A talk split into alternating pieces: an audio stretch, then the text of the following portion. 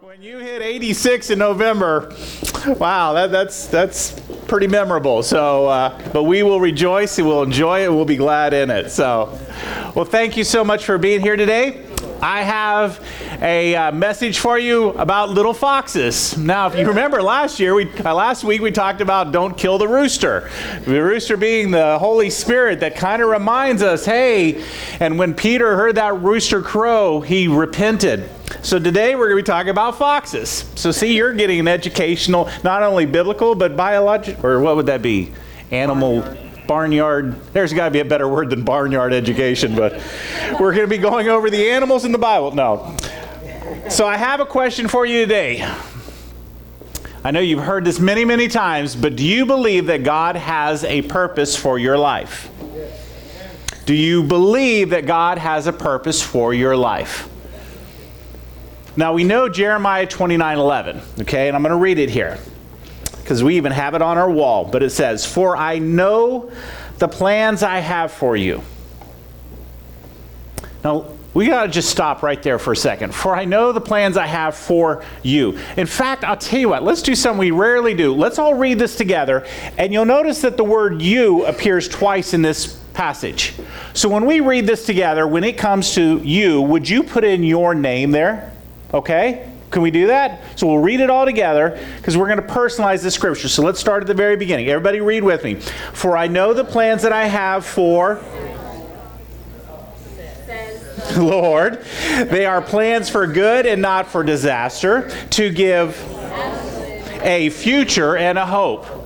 Now, I'll tell you what, if you believe in writing in your Bibles, this is a great scripture to put that and put your name in there, or to put someone that you are praying for, a family member that, that needs encouragement, so that when you're praying the scripture, you're praying it personal. Because I think we, we overall believe that God has a plan and a purpose. But if we really grasp what this scripture talks about, is that the creator of the universe, the architect of everything that exists, our cells, our fibers, our, our oxygen, everything, knows us created us, has a plan and a future for us, thinks about us all the time, guides and directs and leads us. Amen. And there's times we kind of just take that for granted. So when I ask you, do you know that God has a plan and a purpose for your life? And then we go to the passage, we have to personalize this, we have to internalize this and know that God has a plan. Do you wonder why God has a plan for all of our lives? Why God created? Have you ever asked God, why did you create me? Not just so that I can be a good employee or a good spouse or a good parent or son or daughter, but why did you create me, God? What is the plan? What giftings did you give me that you gave no one else? Why am I born at this time, at this place? I think these are great questions you can pray and ask God. We need to understand why God created us. But we also have to be careful because there are a lot of untruths and lies that can be spoken to us that doesn't come from our heavenly Father, but comes from other people. They can say things about us. They can say things or they can infer things about us that we pick up about who we are. And it changes our perspective on who we are and how God views us. You see, it's just as easy to believe the negative that people say about you as it is to believe the positive that God wants you to know about you. I'm going to say that one again, okay? It is just as easy to live in the negative that this world is trying to tell you about yourself as it is to believe in the positive that the God's word wants you to know about yourself. You see, the world's going to tell you that you are useless, that you have no value. If you don't do something for them, then why are you here? You're just a waste of, of skin. And God says, You're my precious. I love you. I think of you. In fact, our names are, are even written in the palms. That's how much He knows and thinks about us. We have to stop thinking about the negative that people try to talk about us. You see, there's a standard. God's word is a standard. And this standard is at this point in all of our lives. This is what God's word says about me. This is what God's word says that as a child of the Most High God, this is the power and the authority that I have as a born again believer. That I can have peace that passes all understanding. That He is my source, not my employer, but God is my source. He is my strength. He is my hope. He is my joy. He is my everything. At the name of Jesus, all sickness must bow. This is what the standard is that God has for us. Then some of us start operating because of those tr- untruths and lies that have been spoken. We start operating at, at this level in our lives. Well, I know that God is peace, but He hasn't been to my family on a holiday. I mean, honestly, right? Come on, let's let's let's let's be real. I know that God heals, but it doesn't seem to happen to me. I've seen other people get healed. I know that God is joy, but I have not had a joyous year. I know that God is not the author of confusion, but man, has this been a confusing season in my life. Different levels based upon what we perceive, based upon God's word, based upon negative thinking. See, negative thinking will bring you down from God's word. You hang around with negative people, you will start becoming more negative. You start hanging around positive people, and you'll get a little more peppy in your step okay? It just happens. There are times when when if i'm going through kind of a, uh, a difficult time i actually want to be around people that not only are positive but are humorous. Because i know that if i can just start laughing if i can just get that joy started back in you can laugh at the problems. But if you want to surround yourself with people that will always have more of the negative mindset like our culture has to do, it tends to lower our standards. You see, negative thinking tends to lead to lower self esteem. All right? Lower self esteem sets lower standards. You see, in the corporation that I work for during the week in software, they'll recognize exceptional behavior. We don't have a low self esteem award in our company. You know, hey, I was a 1988 low self esteem person. No, we don't have that award. We don't have an underperformance award. You know what they called? Unemployed. Okay, that, that's, the, that's, your unemployed, that's your underperformance award that you get in our company. Low self esteem leads to lower standards in our lives, and we have to be careful about slipping standards, not only in our lives, but in our culture, because we are to reflect Christ in our culture. I'm taking this now back to why were we created? Why are we here? Because there are slipping standards. Now, I want you to think about something. I'm not asking for anybody's age, but think about when you were a child. Now, that could have just been eight years ago, that could have been 18 years ago, 28 years ago, 38 years ago. We don't have anybody older than that. Um, so, you have anyone that, think about this. What was life like when you were a child? Just take a second. All right, I'm going to tell you in my life, I rode my bike everywhere. Soon as school was out, I was on that bike. My dad had to replace, I had the banana seat. I don't even, many of you know what a banana seat was, but you could give friends rides with a banana seat. I had a flag. You know, now don't don't judge me, okay? It was cool at the time, all right? But it had a flag, all right? And that flag would just blow in the wind. Oh, the cool thing was to take Uh, playing cards and to put them in the spokes of your wheels so that when your wheels spun, it made that, you know, and I mean, how cool is that? See, Auburn, my social networking was called outside. Okay? That was my social networking. We went out and we just hung out and you played and you got people together and you played kickball and you stayed out until they called you back in.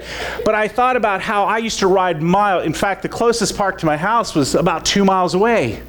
I couldn't imagine putting Auburn or any of my kids and saying, hey, just, you know, head down Green Oaks there. When you get to I 30, hang a right, ride your bike down there. No. Life has changed. So much has changed. Television has changed. Music has changed. Our culture has changed. What we accept has changed. And it has been very gradual, but it has been constant change. And we as a church accept that change. Things are very different. The Bible is cautioning us about change. Now, it's not saying that change isn't good, but it's cautioning us about it in our passage today out of the Song of Solomon, chapter 2, verses 15. And it tells us this Catch us the foxes, the little foxes that spoil the vines, for our vines have tender grapes. Now, whenever you read through the Song of Solomon, there is imagery, imagery even though I can't say it, it's in there. They, there's a lot of imaging. Thank you so much. there's a lot of that in the Song of Solomon.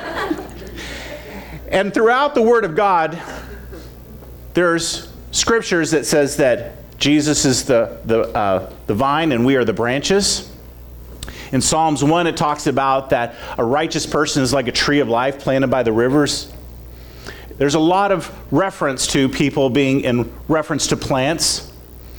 But also, at the same time, if you study when this was written, there were a lot of actual foxes and jackals in the land of Judea at this time. There were large foxes and little foxes. Now, the large foxes were actually easier to take care of because the vineyard owners could see the large foxes and they could reach the grapes. But the little foxes were a lot harder. The reason why the little foxes were harder is that they weren't seen as easily. And since they couldn't reach the grapes, they would chew at the root of the plant. They would gnaw, they would dig up the root of the plant. The large fox could actually take out some grapes. The small fox could actually take out your orchard or vineyard. So the small foxes were much more dangerous than the larger foxes. And this passage is saying to be careful to catch to, to, to catch those small foxes because they could ruin your, your orchard. They could ruin your relationship. They could ruin the foundation of who you are. These small foxes could be subtle things that are coming into your life, but they had the potential to take a major crop. They could be areas of compromise in our lives, things that we have tolerated over the years, things that we have allowed into our lives that we would have not allowed into our lives 10 years ago. Different situations, different circumstances, people that have come into your life as a society, we've had little foxes continually eating at our moral decay. We have more things now happening on television. In fact, it was really interesting. I was watching some TV, and even during the commercial now, I, I heard profanity in a commercial. And I always thought that there was a standard that, you know, if you wanted to hear profanity, it usually had to have been in an evening show after a certain time when the kids went to bed. But this was in the, during the evening news profanity in a commercial. And I remember catching myself thinking, wow. But see, that's when the little foxes come in. There's something that's like, oh, I've never seen that before, but I guess that's going to be the new norm. And as a church, we have to be careful of a lot of these new norms because they are not only affecting our lives, but they're affecting our families. They're affecting the church in, in, uh, as overall the acceptance of so many things, but it's happening so slowly. Think about maybe areas in our lives where we have allowed some compromise to come in. Areas, maybe in our language, maybe in our thoughts, maybe in the way we do business, maybe in the way that we treat other people. Very subtle things can lead to big results. The problem is that when we say that we fall into that, we, we kind of go into Romans first chapter, verses 24 through 32. And I wanted to read to you what Paul said. It says, Therefore, God gave them over in their sinful desires of their hearts to sexual impurity for the degrading of their bodies with one another. They exchanged the truth about God for a lie I tell you, you know, every once in a while, just don't read through a whole passage that quickly. Sometimes when God speaks something, just stop and say, God, am I exchanging any truth of yours for a lie? We may have a little bit more lies that we're accepting as truths and we'd like to really give credit to. So when we're going through this, it says that they have they have um, exchanged the truth about God for a lie, and they have worshipped and served created things rather than the Creator, who is forever praised. Amen. Verse 26 Because of this, God gave them over to shameful lust. Even their women exchanged unnatural sexual relations for unnatural ones. And in the same way, the men abandoned their natural relations with women and were inflamed with lust for one another. Men committed shameful acts with one another and received in themselves the due penalty for their error. Furthermore, just as they did not think it worthwhile to retain the knowledge of God, so God gave them over to a depraved mind, so that they do what they ought not to, to be done. They have become filled with every kind of wickedness, evil, greed, depravity. They are full of envy, murder, strife, deceit, malice. They are gossips, slanderers God haters. Do you realize that this week there was a story? The first convention of atheists got together and they're trying to get everything organized so that they won't be so scattered and they can become more effective. See, we probably, it wasn't on the main headlines. And unless you really did some searching for it, you don't realize the changes that are happening to our society. They're insolent, arrogant, and boastful. They invent ways of doing evil. They disobey their parents. They have no understanding, no fidelity, no love, no mercy. Verse 32 Although they know God's righteous decree that those who do such things deserve earthly death, they not only continue to do these things, very, these very things, but also approve of those who practice them. You say, wow, Pastor, that was a, that was a really heavy passage of Scripture. We have to sometimes re- come and take a look at the reality of our society and what the Bible is saying about it, and realizing that little foxes, compromise in our lives, will create a downward spiral. Not only in our lives, in our business, in our schools, everywhere that we allow compromise, there will be a downward spiral. I asked you earlier, I said, think about when you were a kid. How many people would say that it is better today than when you were a child? You don't have to raise a hand if you agree or disagree. I'm just asking you to think. Is society better today than when you were a child? Is our society more moral than it was when you were a child? Is television and radio, what's on the internet? Uh, some of you didn't have internet when you were a child. But have we improved or have we downgraded in our moral society. You see, if we leave these little foxes to nibble away at the roots of our belief, it will continue that downward spiral. What do little foxes look like in our life? You know, Pastor Mark, you're talking a little too figuratively. What, what is it that could be? It could be your tongue, it could be the words that you speak. It could be the gossip that you continue on, that we strongly search out for. It could be the way that we, we treat other people. It could be the way we long after material things.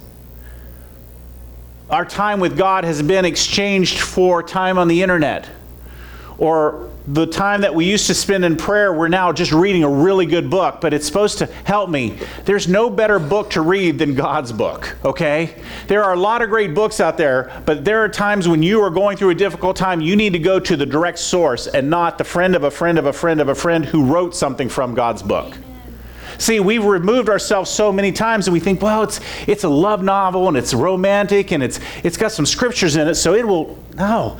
If you want romantic, go read the rest of Song of Solomon, okay? Thank you for that one laugh. Somebody's read through that book, okay? But there are little foxes in our lives that are constantly distracting, detouring our lives, almost too insignificant to worry. And God wants us, His body, to not be dealing with those little foxes.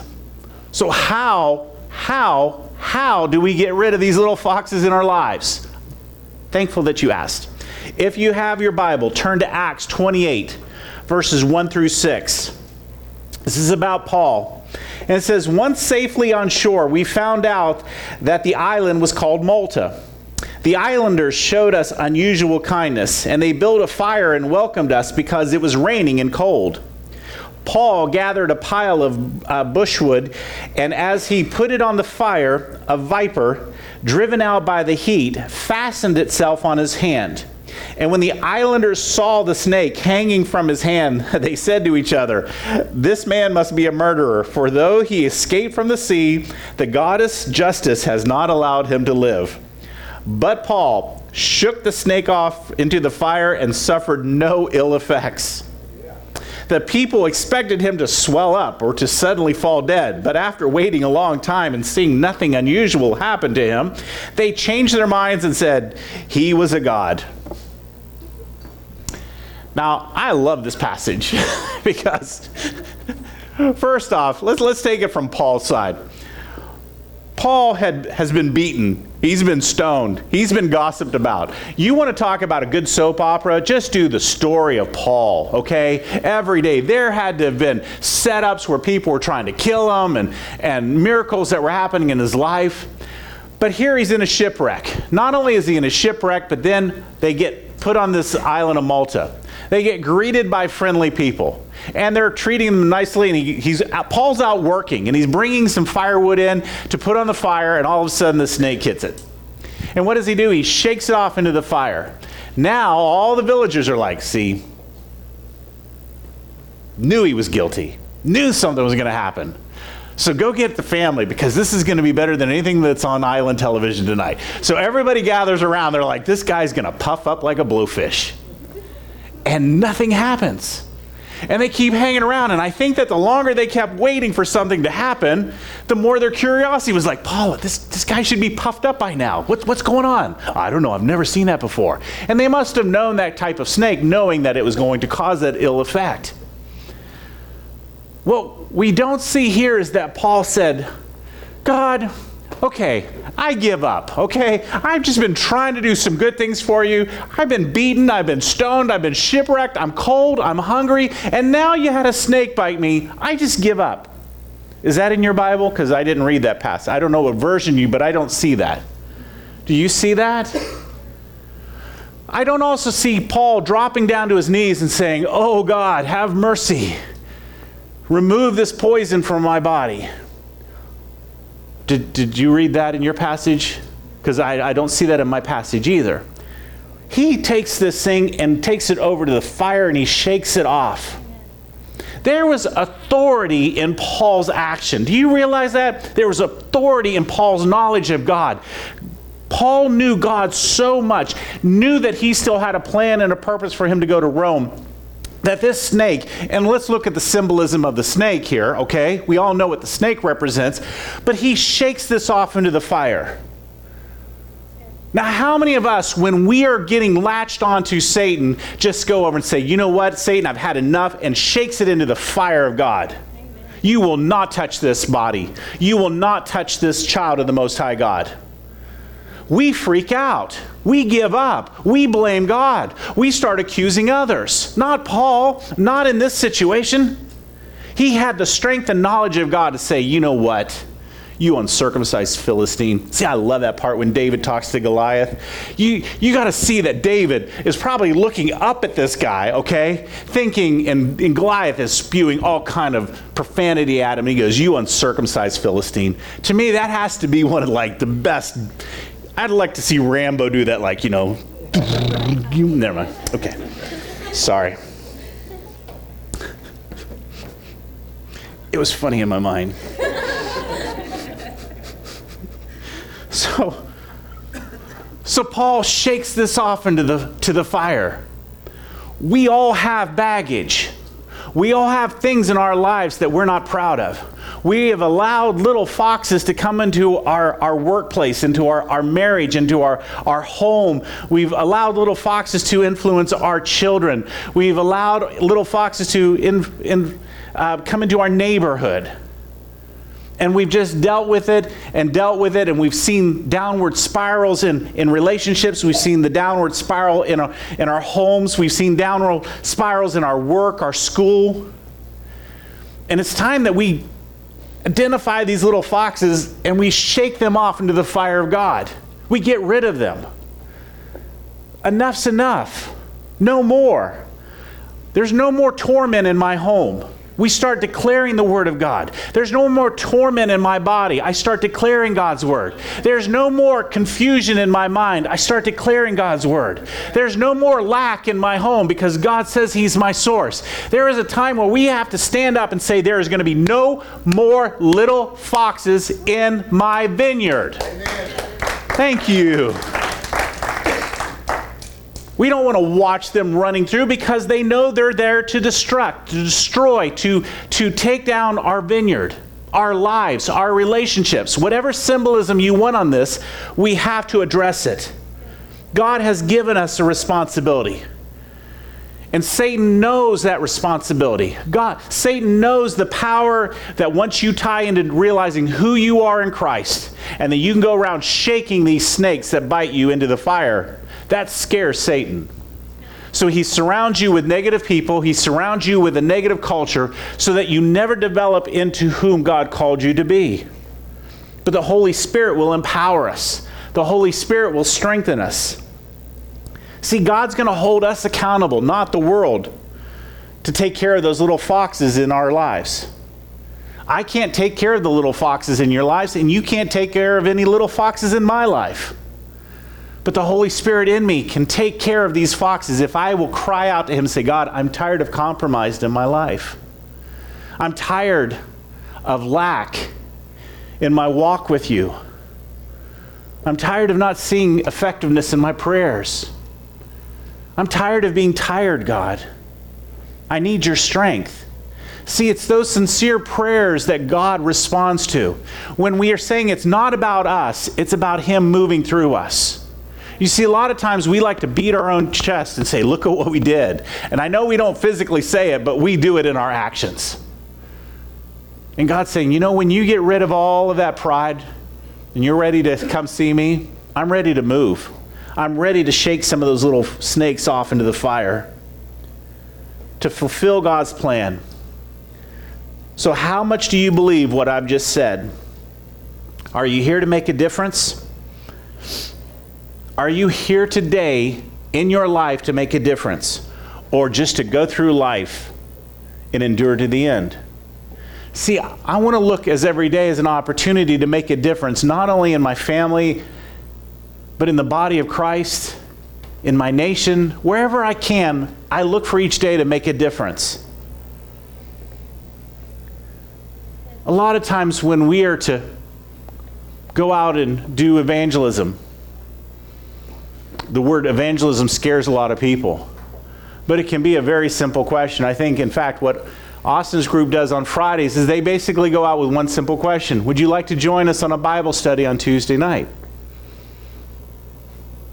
That's all they're asking. And many times that's led into not only salvation prayers, but people asking about whether they believe in God or don't believe in God, or their hurts come up real quickly. But see, all of you are here today because somebody invited you to not only to a Bible study or a small group or to church, but how many of us know people that need to be involved in church, that need a relationship with Jesus Christ? But we don't feel comfortable asking them, hey, would you like to come to church? Or would you like to start doing an online devotional? Would you like to start just talking each day about a scripture that, that might be relevant? I'd like to pray with you. See, the world's trying to tell us, well, that's your belief. You're better off with it. But that's one of the lies, one of the little foxes that comes in because we are called to be salt and light. The Great Commission encourages us to go into all the world and preach the gospel. Your world is where you live. Your world is where you work. Your world is your school. Your world is your family. Your world is your neighborhood. That's our world. And we're to go into that world and make a difference. But we will never make the difference as long as there's compromise and little foxes running around spoiling our vines. This week, I want to challenge you something. I want to challenge you. I want to challenge you to seek out and to kill any of the little foxes that are in your life before you take on anyone else's problems or burdens. Because if we don't do some introspection in our own lives, we're not going to be effective in helping others. If there's anything in our lives that has compromised us in such a slow way that we realize that we don't have the prayer time that we used to, we don't have the desire, we don't have the love, we don't have the zeal for Christ, we don't have the energy then let's start looking at the little foxes that have stolen our joy, the little foxes that have stolen our hope, the little foxes that have come in and have, have destroyed our, our, our um, beliefs in Almighty God. God has created each person here to produce fruit. Each of us.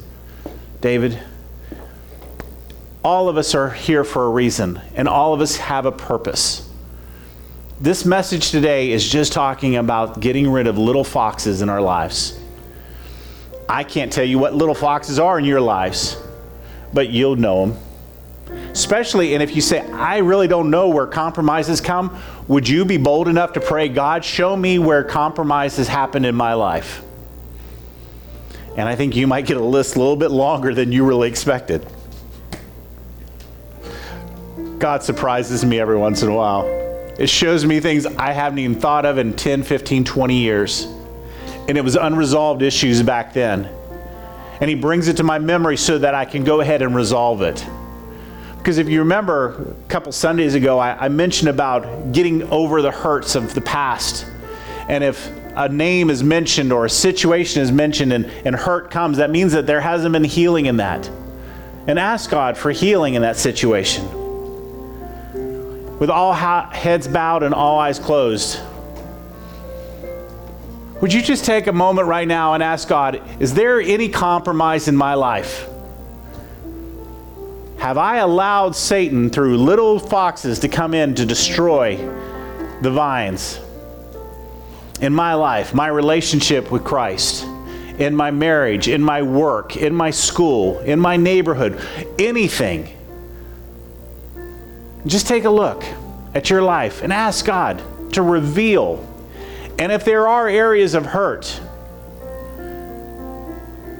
would you ask Him for healing in that situation? Would you ask Him for peace in that situation? Would you ask for forgiveness in that situation? You know, forgiveness is an easy word to pray for, but sometimes not only do we need to receive it, but we need to give it. And maybe God's telling you to forgive someone who's hurt you. Maybe you're asking for forgiveness from somebody you hurt.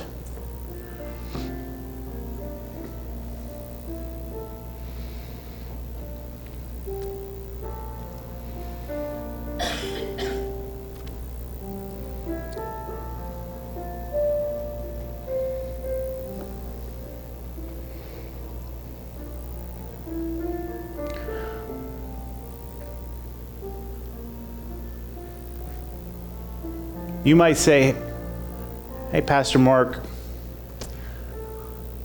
I don't have the strength to do what you've asked me to do. And I think that would be a very honest statement because we were not designed to be able to do everything. That's why God sent his son, Jesus Christ, to die on a cross. To not only come into our lives if we'll invite them, him to be our Savior and our Lord, but also that the Holy Spirit would strengthen us some of us need the Holy Spirit to be strengthening our lives right now because of the battles that we've been going through, the weakness that we've been encountering. So when you say, you know, Pastor Mark, I don't have the strength to do what you've asked me to do, then would you pray that the Holy Spirit would move through you? That the Holy Spirit would give you the strength? You see, the gospel is very simple. We're all born sinners. And sin cannot be in the presence of God. And there had to be a perfect sacrifice, a perfect lamb, and that perfect lamb was Jesus Christ, who died on a cross for us and rose from the grave and took the keys of death and now is at the right hand of the Father, praying and interceding for us. But Jesus Christ is coming back. Jesus Christ is coming back very soon to this world. I truly believe that we're in the end days. And he's coming back for his body. And I'm inviting you to become a part of that body, that family, by asking him into your heart as Lord and Savior. Would everybody pray with me this prayer? But some of you might really be saying it for the very first time. Dear Heavenly Father, I know that I'm a sinner and I need your forgiveness. I believe that Jesus died on the cross for my sins and rose from the grave to give me life. Please forgive me. Change my life. Fill me with the Holy Spirit.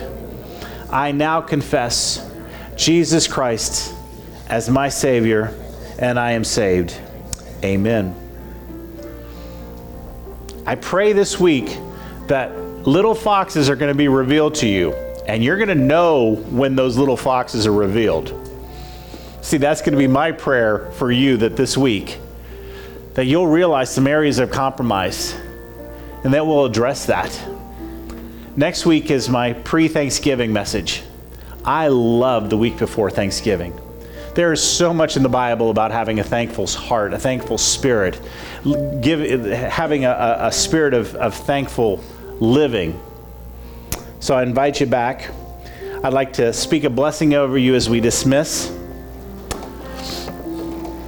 Also, Danny and his son Lane are going to be fully tearing down today. So um, please, many of y'all help out with the chairs, but if you could help out with any of the nursery or such, we don't want them to be here for a lot longer than after we leave. So ask, where's Danny's out at the soundboard wave, Danny?